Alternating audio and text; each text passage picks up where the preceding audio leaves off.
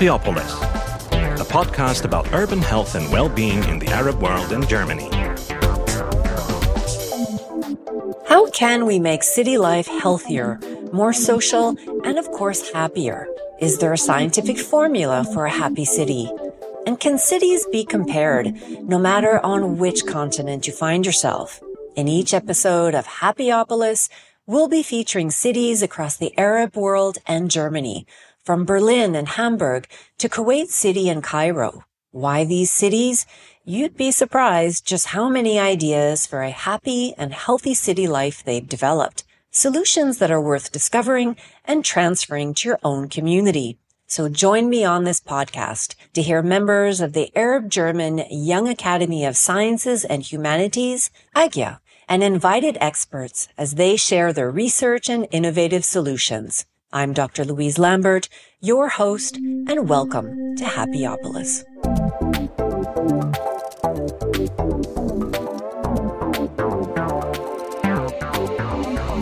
In today's podcast, we join you from Kuwait City, the capital of Kuwait. Most people associate this nation of just 3 million with the war for oil almost 30 years ago. But it's moved on since then. Today, the rebuilt city is extended along much of Kuwait Bay, a section of the country's 500 kilometer crystal clear coastline where you're likely to see jet skis, yachts, and fishing boats. It's also where the majority of the country, a range of global expatriates as well as Kuwaiti nationals live. The city is home to modern skyscrapers, wide freeways, and luxury malls as much as traditional markets. It also boasts a number of public and private universities. In fact, Kuwait University has the highest ranked faculty of clinical medicine in the region. And if you're looking for a night out, You'll find the region's largest opera house there too. But like many cities, it has grown at a rapid pace. Built for the car, given its high temperatures in the summer, over 50 degrees Celsius, footpaths for walking, public transportation, as well as the promotion of natural spaces have taken a back seat. This, alongside a rapid modernization, has resulted in high rates of physical inactivity and obesity in a country where 70% of the population is also under the age of 35, public health and city design are now a major part of the national agenda. To talk about this youthful, bustling city, we speak to Dr. Mohamed El Katan, Associate Professor in the Department of Physical Education and Sports with the Public Authority for Applied Education and Training in Kuwait. He has a background in public health and specializes in lifestyle interventions. He is also a member of the Arab German Young Academy of Sciences and Humanities. Welcome to you, Dr. Mohammed. Thank you, Dr. Louise, for having me today. It's so honored for me to be part of this episode. Wonderful. And also joining us today is Dr. Saud Al Khalid, Assistant Professor of Architecture and Urbanism in the College of Architecture at Kuwait University. He is an architect by training, and his research explores the nexus of planning and design to address climate challenges, particularly in hot desert cities, and how that impacts livability. A warm welcome to you as well. Thanks, Dr. Louise. Pleasure to be here. Wonderful. So, Dr. Mohammed, let's start with you. You've done a lot of research on physical activity on many health outcomes, including sleep, osteoarthritis, and pain. Are you suggesting that physical activity does more than just help us lose weight? Yes, indeed, Louise. Absolutely one of the reason why people exercises to lose weight. Matter of fact, there are a tremendous health benefit of exercise or being or being active actually. So I could simply define a physical activity or exercise as health. So, if you want to prevent chronic disease such as cardiovascular diseases, diabetes type 2, specific or some type of cancer, uh, and to treat yourself from this kind of diseases, is you have to exercise. And now, being or just saying that exercise, that you have to exercise in a regular basis. You have to exercise at least three days per week or 45 minutes per session. and it, you could do a, a aerobic exercise such as walking, cycling, swimming. All this kind of all this type of exercise are beneficial for us, not only for losing weight, in matter of fact, for our health, to live without these chronic diseases. All right. So it sounds like there are obvious benefits to physical activity and likely more than people perceive. But one which is mentioned less often and should be talked about more is the role of physical activity on our mental and emotional states. Can you talk a little bit more about that? Yes, absolutely. So exercise could regulate uh, happy hormones that we could call some of them, or I could name a few of them, which is uh, endorphin. This is a, a hormone prim- primarily help one deal with stress and reduce feeling of pain. The uh, second hormone could be serotonin. The serotonin makes you really uh, uh, happy and well-being. Uh, when you exercise on a regular basis, our gland re- reduce these hormones. And also, there is another hormone, which is the dopamine. Dopamine is considered to be the pleasure hormone. So it gives you more motivation. This is kind of the physiology part of it. And the second part here, Dr. Louise, when you exercise on a regular basis, you actually, your body gonna shape better. You're gonna have more self-esteem. You will actually could consider to meet more people because you're going to have more confidence. And when you exercise, most like people exercise with other uh, uh, folks or other people. So, for example, when I play a football, I, I don't play football just by by myself. I play with other friends, and I could meet other friends, and now I could feel a well-being, a human socializing. It's just by doing the physical activity is just by working out. This is actually it's it's it's amazing how exercise could improve our mood as well as improve our health and body. And you just probably mentioned just walking is a simple mode of exercise because when you just walk your your blood circulation gonna increase and the blood carries oxygen carries nu- nutrient where our organs gonna have more oxygen gonna have more nutrient. We're gonna feel better. We're gonna feel healthier. And this is why exercise is good for both for mood as well as for your body so it seems like exercise has been a little bit undersold. We tend to focus on losing weight and, and body image, but it sounds like from your description, it's got a lot of magical effects for emotional well-being, but also our social well-being as well. And it seems like really the ability to move our bodies then becomes a prime vehicle, if you will, for good quality of life. And this really begs the question then, is this a role that cities need to consider? And Dr. Saud, this is where your role really comes in. Do cities play a role in the ability of people to do physical activity and exercise? Yeah, th- thanks, Louise. While I personally tend to look for excuses around this matter myself, but the answer to me is a solid yes. Mm. Fundamentally, the way we shape cities is a manifestation of how we will be living in them. Winston Churchill once said, We shape our buildings, thereafter they shape us, which is as relevant to cities and their planning as it is on the architecture of buildings.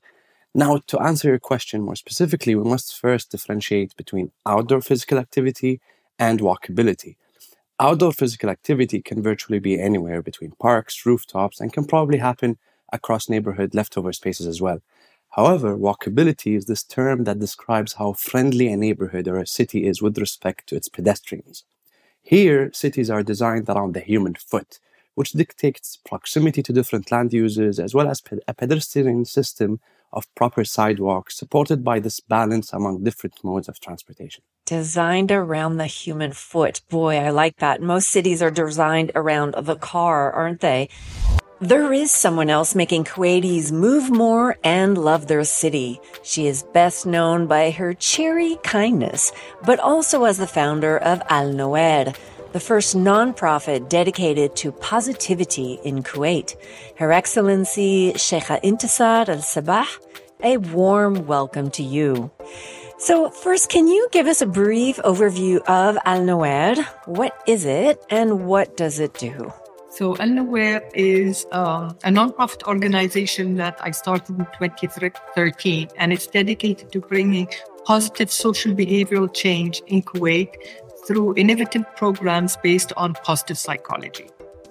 So we have different branches of Nowair since we started. So now we work in private schools, in public schools with uh, a positive educational uh, arm, and uh, we work with the population through Nowair, and we're having uh, some new projects coming up and popping up every time we see a need for them.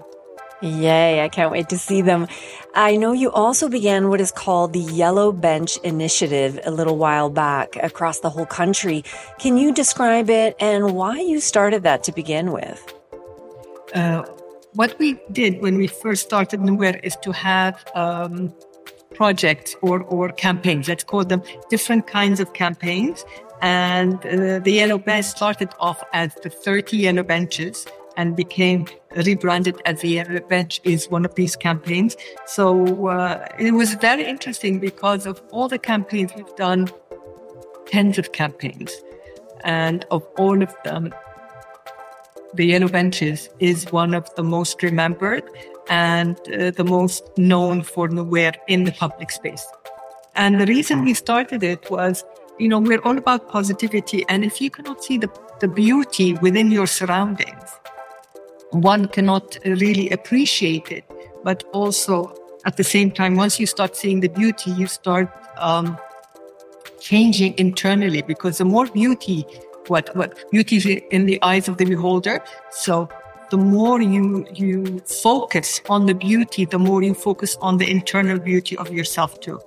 So that's why we did the yellow uh, benches, and it was coinciding with Kuwait's national month, and I say month because we have the National Day and the Liberation Day both in February. So we got 30 benches and we had young emerging artists um, write and, and, paint on them and, and uh, put amazing also uh, phrases and inspirational thoughts. And we placed them all around Kuwait. So we had a map where we pinpointed all where these 30 yellow benches are and uh, just simply ask people to go enjoy, take pictures, engage with us, uh, and and appreciate the, the you know the, the desert, appreciate in the middle of nowhere, appreciate uh, the beauty of being in the middle of the old souk, appreciate, you know, when they put the ba- barriers in the sea for the waves, the big wave crashers, we had one there. And so you, you had to climb to get there and sit and watch the waves. So we had them in different areas of Kuwait. We, and we had bench hunters. So we had this game of bench hunters where people and groups of people would actually go and, and uh, discover all the benches. And it was amazing and a testament to how amazing it is. We're talking about it seven years after.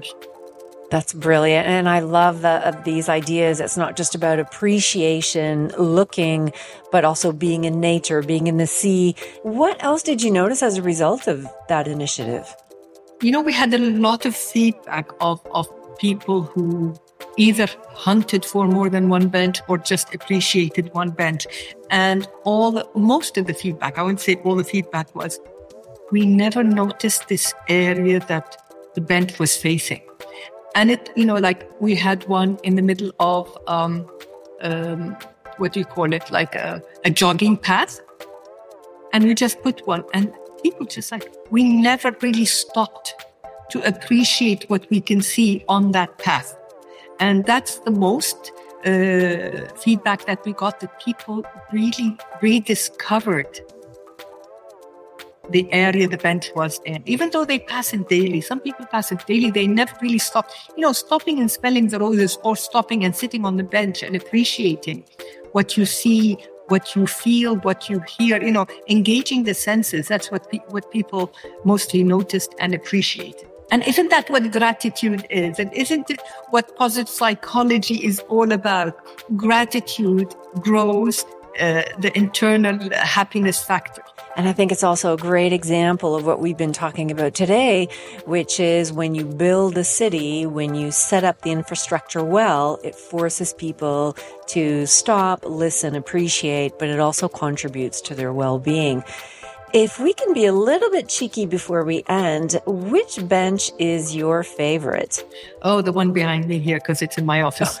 and, it, and, and, it was my birthday bench. So this is my birthday bench. And the fact that it's got a lot of phrases uh, for me. So make a wish, and make all my wishes come true. When you got me, it's got me with my, uh, when I was younger on, on my pony but also, I mean, because it's here and, you know, I don't have to make an effort to appreciate what I have.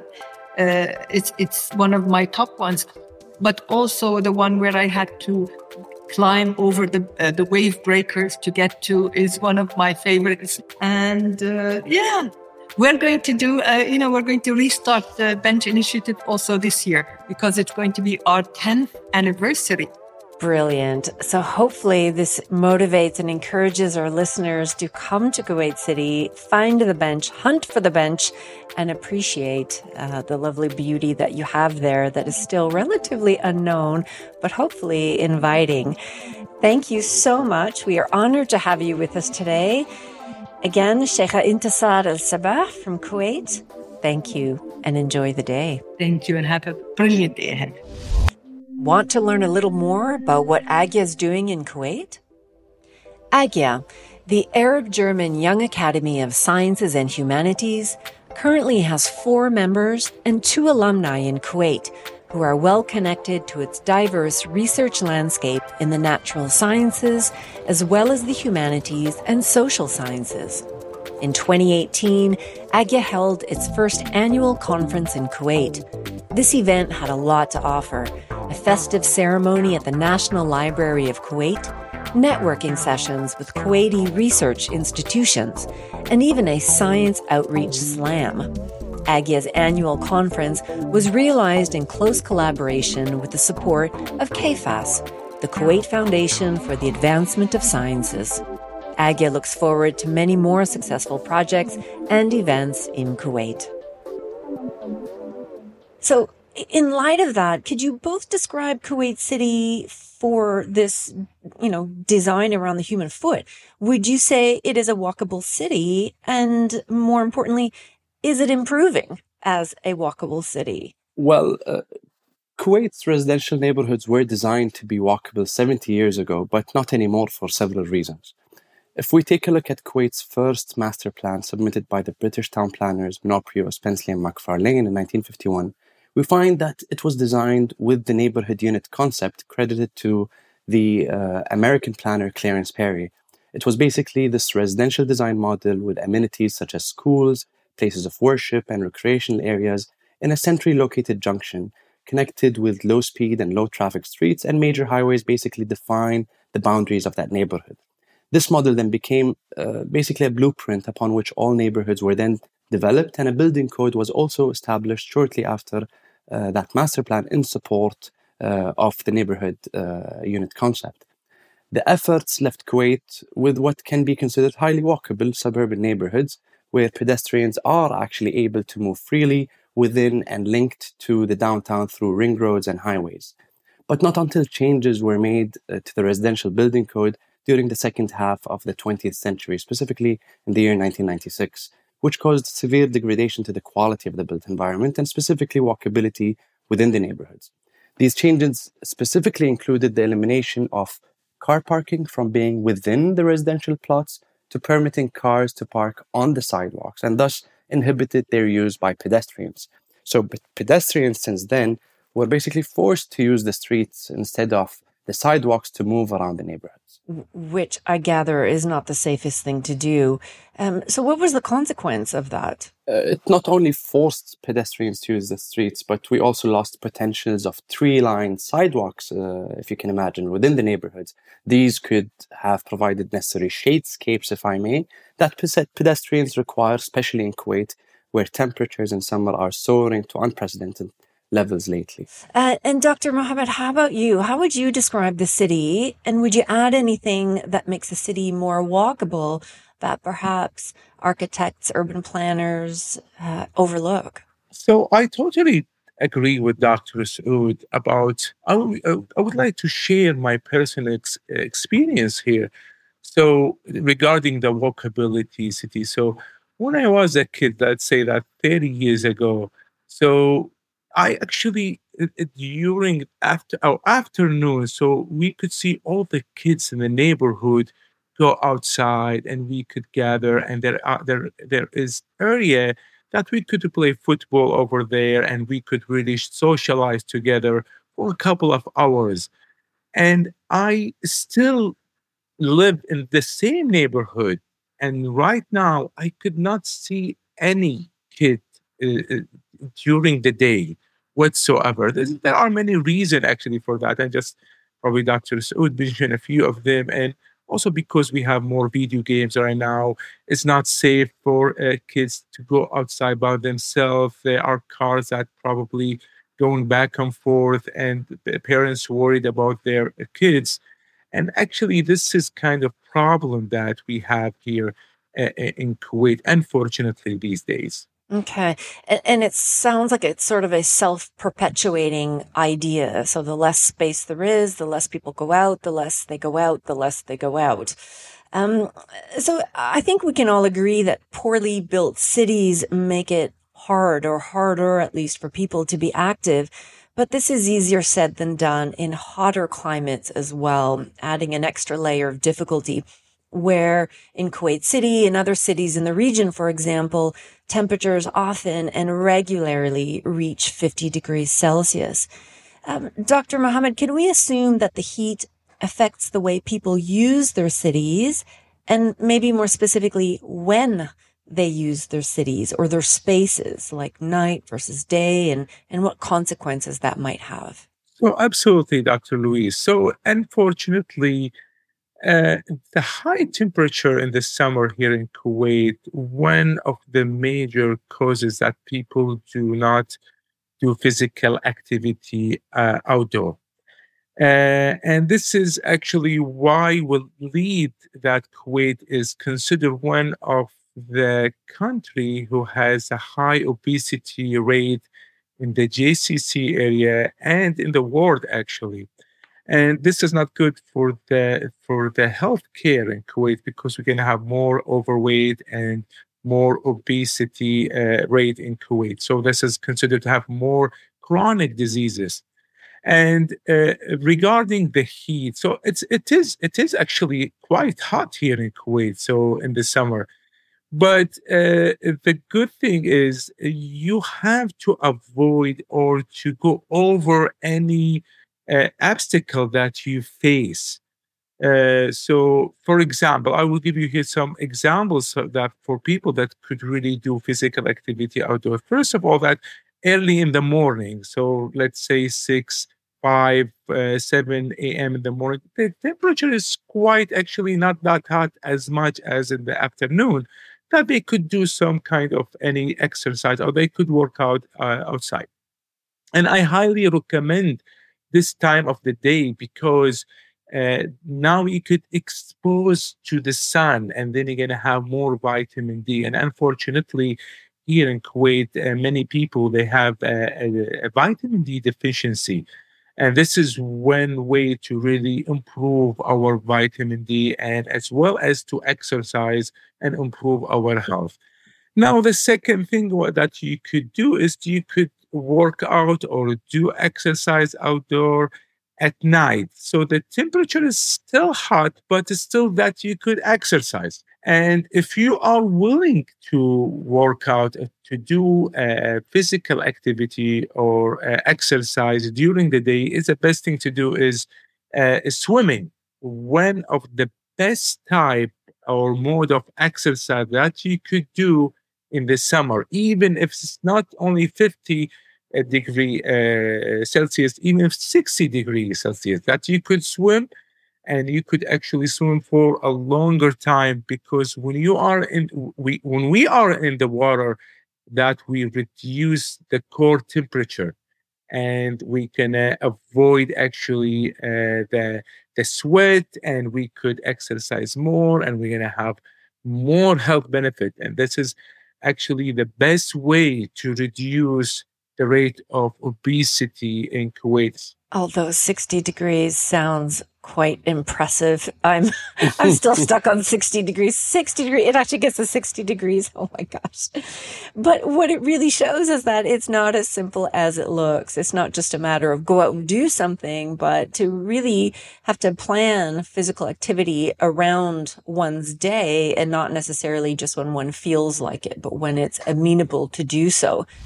As an example of how cities in the Gulf region can beat the heat, so to speak, we are joined by Dr. Ahmed Sakhrieh, an AGYA alumnus from Jordan and current chair and professor in the Department of Mechanical Engineering at the American University of Ras Al Khaimah in the United Arab Emirates. You are currently working on the project in the Emirates addressing outdoor thermal comfort.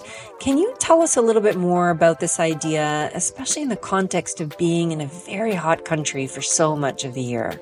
Yeah. Okay. Thank you, Dr. Louise. Um, actually, uh, the idea of uh, outdoor thermal comfort is uh, aiming to improve or to extend the nice weather in winter in the United Arab Emirates uh, for one or two months before winter and after winter.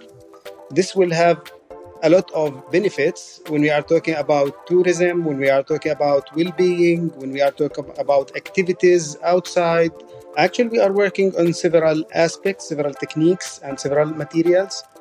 And the work is an interdisciplinary work and multidisciplinary work. So we have a lot of ideas that can be realized. We can talk about landscaping, which is something that can improve the uh, outdoor uh, comfort. We can talk about um, oscillating air, for example, to simulate or uh, the normal air breeze. So oscillating motion, not just having a fan or something like that. So air can play a good role. Uh, mist and spray can also be uh, a very uh, effective technique. But of course, also we can talk about uh, plants, we can talk about shading, uh, we can talk about a lot of things in this direction. We know that if we have green areas, this will help a lot in actually improving the weather conditions. Some plants they can also use as shading if you have it, they will affect the uh, area, and also they can um, improve the, um, the the quality of air.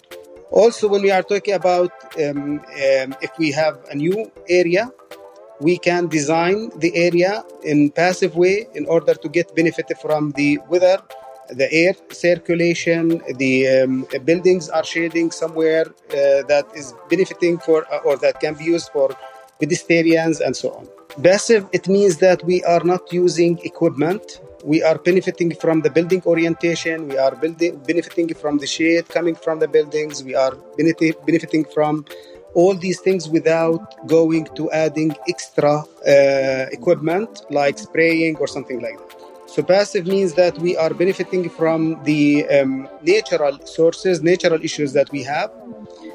So a lot of things can be done in this direction. I don't know if there's any data on this recently. Maybe you can speak to has the rate of obesity changed in Kuwait? Or maybe if you could just speak to have you noticed that Kuwaitis are doing more exercise? Yes, Dr. Louise. So, regardless the question, so people have the awareness about the benefit of exercise, but unfortunately, they do not do the right amount of exercise and this is why actually we still have the high rate of obesity. However, I would like to give you here an example why people actually starting to exercise more during the pandemic and during also the, the full uh, fully lockdown of the country the government of kuwait give uh, the uh, the people 2 hours to do a physical activity uh, during the day and this is why more people actually starting to go outside during these two hours and to do with their kids and this is really nice to see that uh, all people with their kids, their family try to walk. To some of them try actually to do some jogging, and this is was very nice. And for this reason, many people adapt this uh, uh lifestyle because they felt uh, the, the the the health benefit of the physical activity and exercise. And this is why i think now more people actually exercising more. And this is good. Now and and i hope this will happen uh, more in the future that where uh, the country give specific times during the day or once a month or once a week that there is no cars no one drive no one could drive cars and you could actually uh, and we as people could walk in the neighborhood and socialize with each other. This is, will increase the physical activity in the whole country. I love this example for a variety of reasons. One is this idea that in Gulf countries, also Kuwait, when the government says, we would really like you to do this, people do it.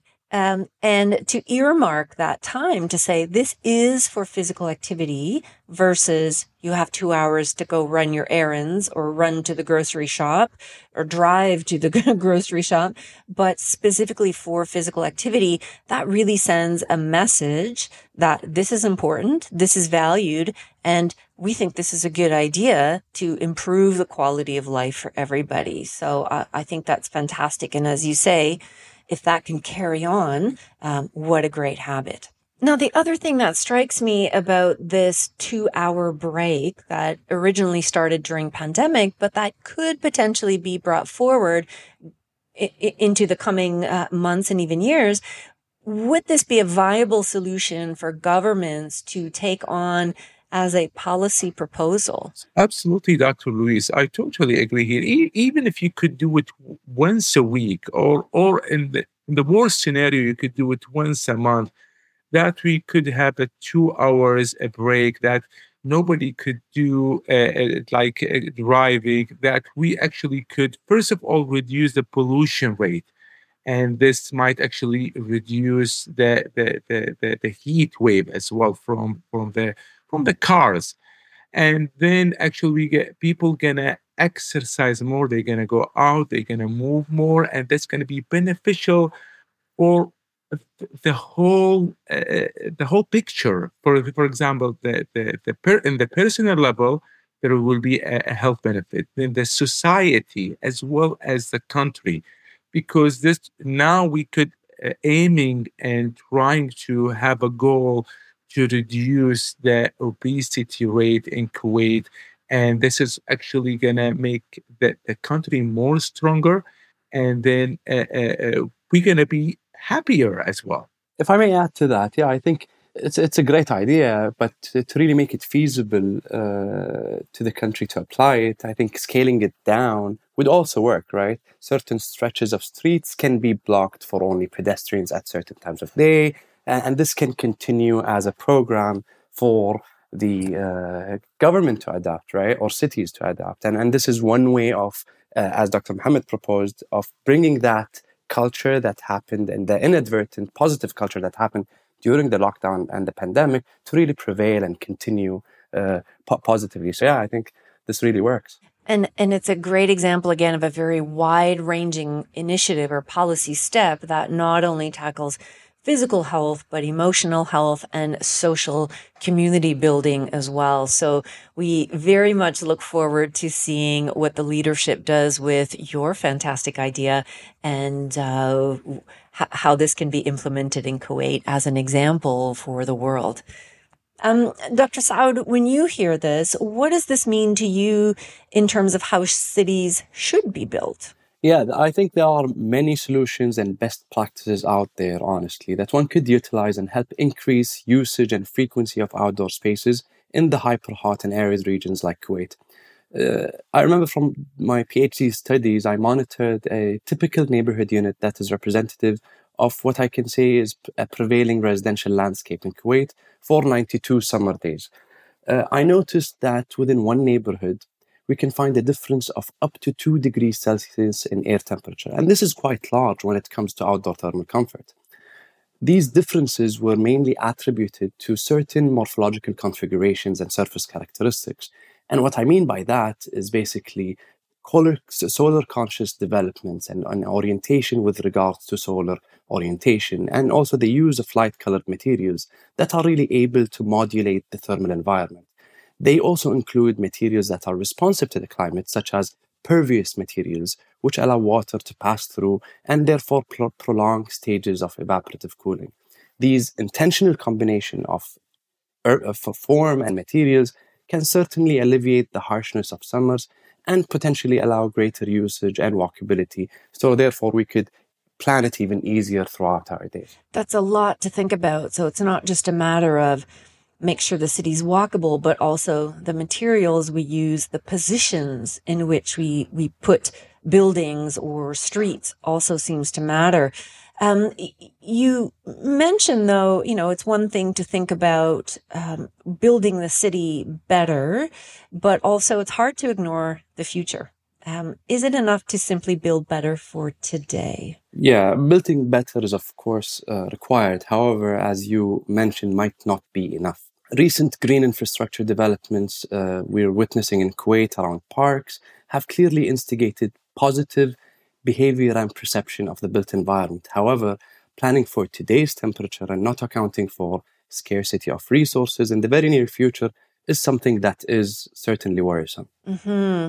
And so again, building for today's conditions, which might mean uh, also retrofitting or repairing the past, but also thinking about the future of climate change and how that will further strain our ability to use the city really needs to be on the mind of urban planners, which will be a significant piece of work regionally, certainly, but globally as well. Um, at the same time, people make cities and their ingenuity in living with them always seems to prevail. So on that note, I'd like to, you know, maybe ask a little bit more of a personal question to you both. Where do you go to be happy and move in the city? And what have you noticed about your own happiness as a result? I think this is a very important question. Uh, however, I, it seems like I haven't found my happiness yet in the city. Maybe moving out of the city is still where I usually find my happiness, uh, especially in and around Kuwait. Uh, we enjoy the beaches, we enjoy the peri-urban areas uh, more than the cities, and that's speaking of myself. Okay, so you just decided I'm just gonna I'm just gonna step out of this out a little bit. City. Yeah. yeah. Okay, fantastic. Dr. Mohammed, how about you? Where do you go to be happy and move? So actually, I believe everybody deserves to be happy, no matter where you are.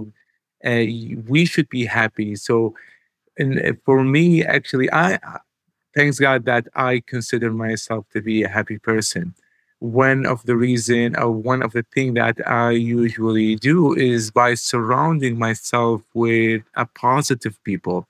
This is one of the reason that I'm happy. The second reason is, and you could tell that from my uh, major is exercise physiology uh, that uh, it's, it's exercises my life well, there you go, everybody. We have evidence and testimony that it is possible at 60 degrees Celsius. We're just going to have to take your word for it.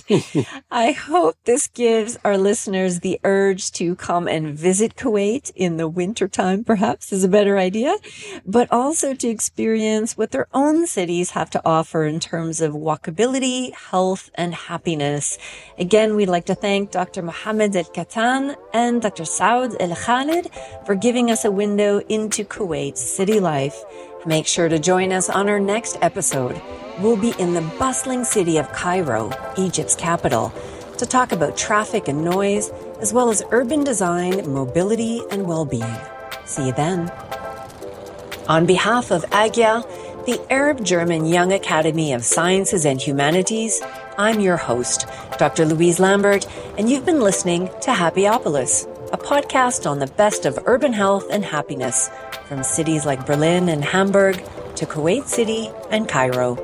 AGYA brings together excellent Arab and German scholars across 23 countries to jointly address shared challenges and develop solutions through sustainable research cooperation. To learn more about the Academy, visit us at agya.info. Happyopolis is a podcast by the Arab German Young Academy of Sciences and Humanities, AGYA, in cooperation with Charité University Medicine Berlin. To learn more about the Academy, visit us at agya.info. Happyopolis is a production by We Are Producers. AGYA is sponsored by the German Federal Ministry of Education and Research, BMBF, and various Arab cooperation partners. This podcast is funded by the Senate Chancellery for Higher Education and Research, Berlin.